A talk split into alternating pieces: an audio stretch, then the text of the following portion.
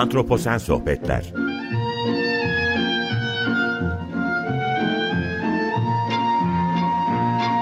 Hazırlayan ve sunan Utku Perktaş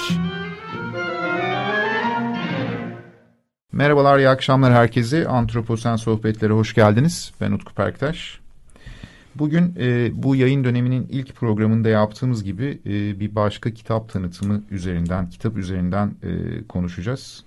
Konuğum e, yine ilk programda olduğu gibi e, Doktor Levent Mert Günay. E, çok güzel bir program yapmıştık. Çok dinlenilen programlar arasında yer almıştı benim takip ettiğim kadarıyla Yılan Balığı'nın Yolu. Dolayısıyla bu, bu programda onu da hatırlatmış olayım. Bugün de insan cinselliği üzerine, insan cinselliğinin evrimi üzerine konuşacağız. Jared Diamond'ı e, dinleyicilerimizin bildiğini düşünüyorum. Tüfek, Mikrop ve Çelik kitabının yazarı. E, ve kendisinin yaptığı, yazdığı bir diğer kitap da insan cinselliğinin evrimi üzerineydi. Neden bu konuyu e, tercih ettim ve neden bu konuyu bugün konuşuyoruz?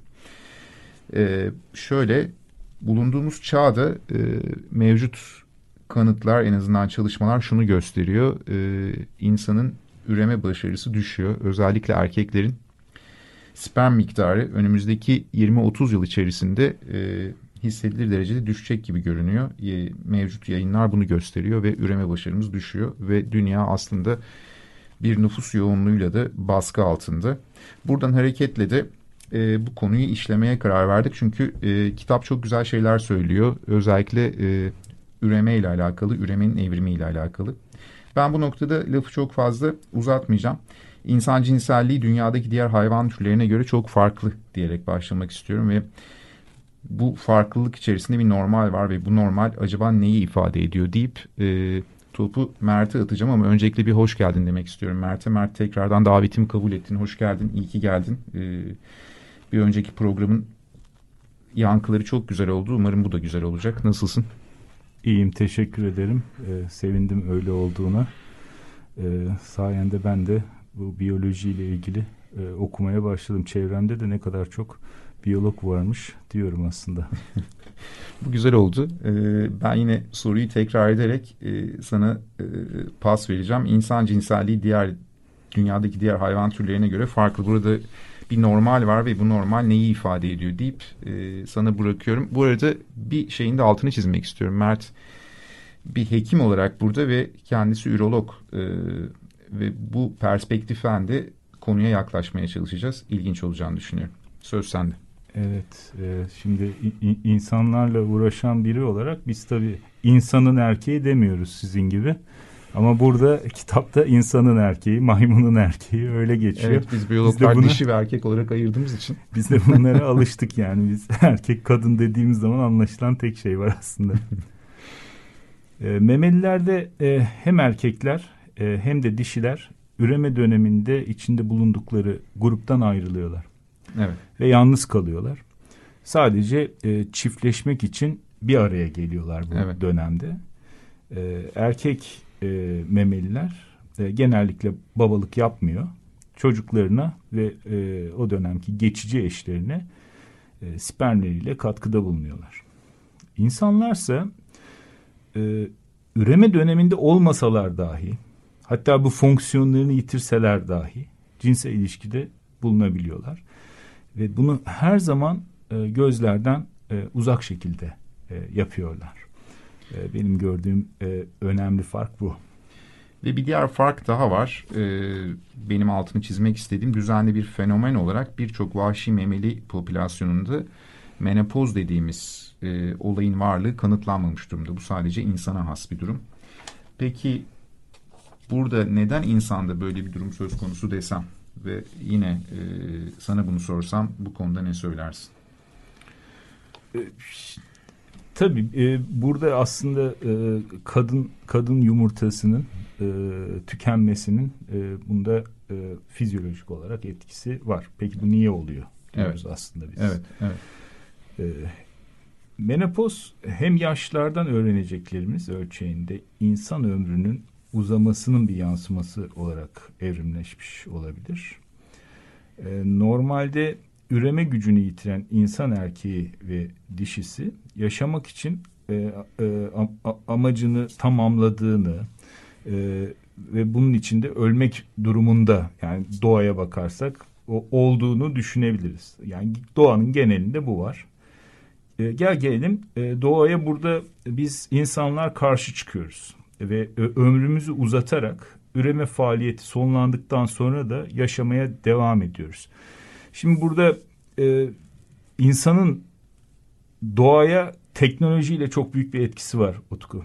Burada e, gen havuzuna da mesela sen 20 yaşına geldiğinde çeşitli hastalıklar nedeniyle belki ölecek insanları katıyorsun. Bunlar çoğalıyorlar, artıyorlar. E, değişik bir e, evrimsel sürece direniş ve e, insanda teknolojinin de getirdiği belki de aklının getirdiği başka bir e, evrime müdahale e, açısı yakaladığını e, görüyoruz bunda. Doğru, doğru. Yani bu süreç en azından e, insan ömrünü uzatıyor. Çünkü doğadaki temel, e, burada ben bir şey eklemek istiyorum. Doğadaki asıl amacımız üremek, genlerimizi bir sonraki soya aktarmak ve bu süreç bittiğinde de e, yaşamımızı tamamlamış sayılıyoruz. Yani üremeyen bireyler için aslında e, etkin popülasyon büyüklüğü diyeceğim. E, her biri popülasyon içerisinde ölü kabul edilebiliyor esasında. Şimdi burada e, ben bir noktaya değinmek istiyorum. Cinselliğin evrimi diye başladık ama esasen burada söylememiz gereken şey eşleşme sistemleri. Ve buna az da olsa değinmek e, burada yerinde olacak zannediyorum. Eşleşme sistemlerini üç farklı sisteme ayırıyoruz. Şimdi ben e, kuşlarla ilgilenen bir bilimci olarak kuşlardaki durum biraz daha farklı. E, bu eşleşme sistemleri insanlarda da görülüyor ama monogamlık, poligini ve poliandrik e, olmak üzere üç farklı eşleşme sistemi var. Bu üç terim örneğin işte e, doğada çok yaygın bir şekilde görülebiliyor ama monogamlık en e, baskın olanı. İşte kuş popülasyonlarını, kuş türlerini dikkate aldığımızda dünyada yaklaşık 10 bin kuş türü var. Bunların %88'i %90'ı monogam e, eşleşme sistemi gösteriyor ve tek eşli yaşıyor esasında. Her üreme döneminde e, erkek ve dişi e, yuvaya sadık bir şekilde birbirlerine sadık bir şekilde yumurta üretiyorlar. Yumurtalardan yavrular çıktıktan sonra yeni bir e, şey kurana kadar yavru birlikte yuva birlikteliği kurana kadar bir beraber kalıyorlar. Monogamlık bunu ifade ediyor. Poligini dediğimiz zaman e, bir erkeğin birden fazla dişiyle çiftleşmesi söz konusu oluyor ki burada bir harem oluşturmak e, söz konusu. Bu da örneğin işte kuş popülasyonlarından yine gidecek olursam yüzde sekizlik bir e, yaygınlığa sahip. Poliandri de dişinin bir erkek haremi kurması durumu. Birden fazla erkekle bir dişinin çiftleşiyor olması. Şimdi bunları doğada bu şekilde örneğin kuşlar üzerinde görüyoruz ama insanlara geldiğimiz zaman bu üç terim, bu üç e, farklı eşleşme sistemi insan toplumlarında görülüyor mu? Monogamlık bizim aslında bildiğimiz, e, bugün yaşadığımız kültürel olarak e, içinde olduğumuz toplumsal yapı içerisinde tercih ettiğimiz bir durum. Ama poligini yani poliginik bir e, insan erkeğinin poliginik bir yapıya sahip olduğunu da esasında görüyoruz. Özellikle imparatorluklara kadar geriye gidecek olursak hani biraz tarihte imparatorluklara baktığımız zaman poligin eşleşme sistemlerini de görüyoruz. Poliandri aynı hayvan popülasyonlarında olduğu gibi insanda da e, diğer hayvan popülasyonlarında olduğu gibi insanda da çok yaygın değil. Özellikle Tibet'in yüksek kesimlerindeki dağ köylerinde poliandrik eşleşme sistemlerini nadir de olsa insan toplumlarında görüyoruz. Yani bir e, aile içerisinde tek bir dişi varken birden fazla erkek gayet doğal bir şekilde yaşıyorlar. Ve o dişi e, üremeden sorumlu olarak birçok erkekle çiftleşebiliyor. E, yani bunların tamamı insan toplumları için geçerli esasında. Burada yavru bakımının emzirmenin memelilerde görülme durumu biraz önem kazanıyor. Ve e, burada şunu sormak istiyorum. Yani peki insan erkeği dişisi emziriyor ama insan erkeği neden emzirmiyor? Meme bezlerinde süt vermek için yeterli evrim gerçekleşmemiş mi deyip yine e, topu sana atmak istiyorum. Ee, kabaca fiz, fizyolojik olarak e, açıklamaya e, çalışırsak e, burada e, insan erkeğinde e, meme yapısı oluşmuş e, e, ama hem bunun gelişimi hem de süt üretimi e, ile ilgili e, bazı hormonlar tarafından da bir baskılanma e, söz konusu erkekte. E, beslenme yetersizliği e, tedavisi gören e, erkeklerde e, sıkça meme büyümesi, e, ara sırada e, süt üretimi e, görülebiliyor. Burada sistem aslında vücut e, çok karmaşık, çeşitli geri beslenme e, sistemleriyle birbirini engelleyen, birbirini aktive eden hormonların dengesi, çeşitli organların e, işin içine katılması söz konusu. Mesela bu beslenme yetersizliğinin olduğu bir toplama kampı, savaştan sonraki bir toplama kampı düşünelim. Evet. İkinci Dünya Savaşı'nda çeşitli e, toplama kamplarında bu olaylar e, gö gözlemlenmiş. Nasıl bir şey? Mesela Japonya'dan bildirilen 500 vaka var ve buradaki erkeklerin memelerinden süt üretimi olduğu görülmüş. Burada hormon üreten bezlerin değil aynı zamanda bu bu e, bunların karşılığı karaciğerden üretilen hormonların yani bunları baskılayan hormonların eksikliği dolayısıyla da hı e, normal beslenmeye dönüldüğünde bezler karaciğerden daha çabuk iyileştiği için hormon düzeyleri artmış ve erkeklerde laktasyon dediğimiz süt üretimi başlamış ve azımsanmayacak derecede vakada bildirilmiş. E, ilginç ilginç bir şey. Yani insan e, hemodinamisini bozduğumuz takdirde orada bir e, dengelerin dışına çıkıldığı takdirde organ varsa ve bu baskılanıyorsa tekrar çalışmaya başlayabiliyor. Çok ilginç. Bu, bu ilginç bir hikaye ve ilginç bir bulguymuş. Şimdi burada benim aklıma bir şey daha geliyor. Özellikle cinsellik ve bunun sonuçları açısından türümüzün diğer memelilerden ciddi şekilde farklı olduğunu biliyoruz. Şimdi bu noktada yine e, sana bir söz vermek istiyorum. E, bu farkımız konusunda e, ne söylersin? Aslında de, dediğimiz şey yani en büyük fark e, biz hayvanlar arasında benzersiz şekilde evrim karşıtı tercihler yapabiliyoruz. Yani e, insan e, cidden çok e, farklı bir e, yaratık. Doğanın mevcut döngüsü içerisindeki süreçleri değiştiriyoruz esasında. Evet.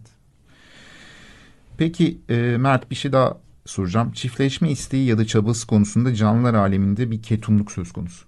Doğru mu? Doğru. Neden böyle bir ketumluk var? E, aslında e, bunu kitap da çok güzel anlatıyor. E, Jar Diamond'ın kitabı çok güzel anlatıyor. E, Birçok hayvanın e, çiftleşme e, çabası konusunda e, aşırı ketum olmasının görece basit bir nedeni var. Enerji, zaman, sakatlanma ya da ölüm riski açısından cinsellik maliyetli bir iş. Evet. Ve burada çeşitli endişeler olabilir e, çift olarak, tarafından. Evet, çok ilginç örnekler de var doğada. Evet. Erkek dişi arasında. Evet. E, sperm üretimi erkekler için e, maliyetli. E, mesela sperm üretimini azaltan bir mutasyona sahip e, kurtçuklar normal kurtçuklardan e, daha uzun yaşamışlar. Çok ilginç. E, bunu göstermişler. Yine cinsellik için ve cinsel aktivite için harcanan zaman aslında çiftin normal zamanda yiyecek bulmak için harcamayı tasarladığı zaman olabiliyor. Doğru. Yani bir önceliklendirme söz konusu burada. Yine çiftleşmeyle meşgul e, çift bir yırtıcı ya da düşmana yem olma riskiyle de karşı, karşı karşıya. Ve e, bazen de tabii e, yaş da önemli burada. Bazı bireyler cinselliğin gerilimini kaldıramaya da bilirler. E, yine üreme dönemindeki bir dişi için erkek erkekler rekabet ediyor. Ve bu aslında bir kavgaya sebep olabilir ve e, genelde hem dişiye hem de erkeklere sonuçta zarar verebilir. Zarar verebilir. Doğru söylüyorsun. Yani e, ve bir, bir tarafı da e, hem kültürel ama hayvanlarda da var bu. Bu ilişki sırasında yakalanmak özellikle insanlar için e, ve birçok hayvan türü için de gayet riskli. Yo, anlıyorum. Bu çok güzel özetledi durumu. Şimdi bir de erkeğin kadını bırakması doğacak çocuğun açlıktan ölmesi ya da öldürülmesi anlamına gelebiliyor. Özellikle hani aile birlikteliği kurulduğunda e, erkek ve dişi yuvaya belli ölçüde katkı yapıyor. Öyleyse orada erkeği tutmanın bir yolu olarak ne yapılabilir? E, yumurtlama döneminden sonra bile e, cinselliğe açık olmak e, bu konuda bir seçilim yaratmış olabilir mi acaba? Başta benim hani düzenli bir fenomen olarak birçok vahşi memeli popülasyonunda menopozun varlığı kanıtlanmamıştır. Hani menopozu birazcık dile getirmiştim. Burada buna bağlayacağımız bir durum söz konusu olabilir mi? Cinselliğin e, çocuk yapma amacından ziyade e, zevk amaçlı olması insan çiftlerini bir arada tutan e, bir yapıştırıcı e, gibi. E, bu özünde antropologlar tarafından kabul edilen bir teori ve e, pek çok açıdan da e, mantıklı e, görülüyor gibi. Burada yavru yetiştirme ebeveynlerin ömrünü kısaltan bir faaliyet mi peki sence? Ee, Kitaptan anladığımız yani. Evet, ebeveynler e, e, özellikle e, hayvanlarda, e, şimdi benim de e, ergen çocuklarım var. Yavrularıyla e, çatışma potansiyeline sahipler. E, hayvan çalışmalarında e, yavru yetiştirmenin ebeveynlerin ömür beklentisini azalttığı e, gösterilmiş. E, çünkü e, burada yine bir enerji harcanmakta ve çeşitli riskler alınmakta. E, hayvan e, kendisi için harcayacağı zamanı ve dikkati e, başka bir e, hayvan için e, yavrusu olduğu için onun ebeveyni olduğu için e, harcıyor ve risk alıyor sonuçta. Yavru bakımı çok maliyetli bir iş. Burada ekstra bir şey söylemek istiyorum ben. Örneğin kuşlara bakınca erkek dişi arasında yavru bakımı değişkenlik gösterebiliyor. Örneğin yırtıcı kuşlarda, gündüz yırtıcılarında kartallar, doğanlar, şahinler gibi baktığımızda dişi erkekten daha büyük ve daha ağır. Çünkü yavru bakım anlamında yuvaya daha fazla katkı sağlıyor. Hem kendini besliyor hem yuvayı besliyor. Erkek bu kadar katılmıyor ve e, dolayısıyla da kendi vücut büyüklüğünü büyütmüş durumda. Bu insandan biraz daha farklı olarak diğer e, organizmalarda da e, bu şekilde maliyetli bir şekilde görülebiliyor. Şimdi Amerika Birleşik Devletleri'nde bekar ebeveynlerin sayısı birlikte yaşayanlardan daha çok ve bu kadar e, bu bekar ebeveynlerin e, çoğunluğunu da kadınlar oluşturuyor.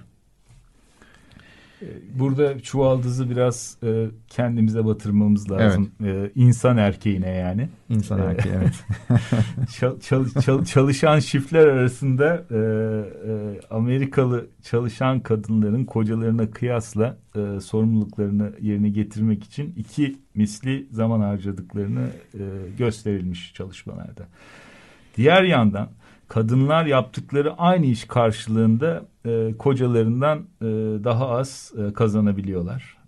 Yine ko kocalara kendilerinin ve karılarının çocuk bakımı ev işlerine ne kadar vakit ayırdıkları sorulduğunda ortaya çıkan sonuç sanki erkekler kendi harcadıkları zamanı abartmaya, e, işte e, eşlerin harcadıkları zamanı azımsamaya meyilliler. Bizim toplumumuzda da öyle sanki Kesinlikle bu, öyle. bu iş kadınların omzundaymış e, gibi oluyor. Bu bütün dünyanın ve, genelinde böyle galiba. Ve bu e, kadının e, eğitim seviyesinden işte sosyoekonomik durumundan da biraz far, e, çok fark etmiyor. Yine erkek e, evde biraz öyle davranmaya meyilli diyebilirim. Burada bize birazcık eleştiri getirilebilir. Elbette. Katılıyorum bence. Evrimsel biyologlar açısından menopoz hayvanlar aleminde bir sapma ve entelektüel bir paradoks. Peki erkekler neden e, menopoza girmez sorusu akılları gelebilir bu noktada. E, doğal seçilimin erkeklerde menopoz programlanması yapmamasının en temel nedenleri erkekler çocuk doğumu sırasında ölmez. Çiftleşme sırasında e, nadiren ölürler ve bebek bakımı nedeniyle de yıpranma ihtimalleri annelere göre daha az. Yine burada bir şey daha eklemek istiyorum. E, bu akışı hazırlarken e, kitabı da dikkate alırken özellikle bazı diğer canlı gruplarında erkek dişler arasında çiftleşme sonrasında e, dişi çiftleştikten hemen sonra örneğin peygamber develerinde erkeği yiyebiliyor. Erkek ölümünü biliyor esasında maliyetli bir iş. Evet. Bu tür ilginç örnekler var e, canlılar aleminde. İnsanda durum birazcık daha farklı. Şimdi değişim yaşam içinde otomatik olarak gelişiyor ve her değişim bir ilerleme sayılmayabilir. Ben e, bu sözü söyleyerekten yavaş yavaş programı kapatalım diyorum bu söyleşiyi. E, bilmiyorum sen bir katkı sağlar mısın son olarak? E, yani evet hayat, ölüm, e, üreme, geleceğe bir şeyler bırakma bunları böyle düşününce e, her yaptığımız şey gelişme olmuyor doğru. Değişim ise otomatik. Ama aslında e, Can Yücel'in dediği gibi burada bu dünya yoruldu mu kuşlar konsun diye. Öyle değil mi Utku? Evet. Bu da güzel bir alıntılama oldu. Bugünkü programın sonuna geldik. Jared Diamond'ın İnsan Cinselliğin Evrimi kitabı üzerine konuştuk ve bunu konuşurken de e, özellikle insanda insanın erkeği, dişisi, e, insanda cinsellik nasıl evrildi, e, menopoz dediğimiz şey ne, e, erkekler neden emzirmiyor gibi soruları sevgili Mert'le e, tekrardan cevap aradım ben. E, keyifli bir program olduğunu düşünüyorum. Mert sana çok teşekkür ediyorum tekrardan geldiğin ve katkı verdiğin için. E, ben çok keyif aldım açıkçası. Ben teşekkür ederim. Dinleyicilerimize de iyi akşamlar diliyorum bu vesileyle. Önümüzdeki günlerde Antroposen sohbetlerde yine bu tür sohbetlerle beraber olacağız. Çok teşekkürler, hoşçakalın.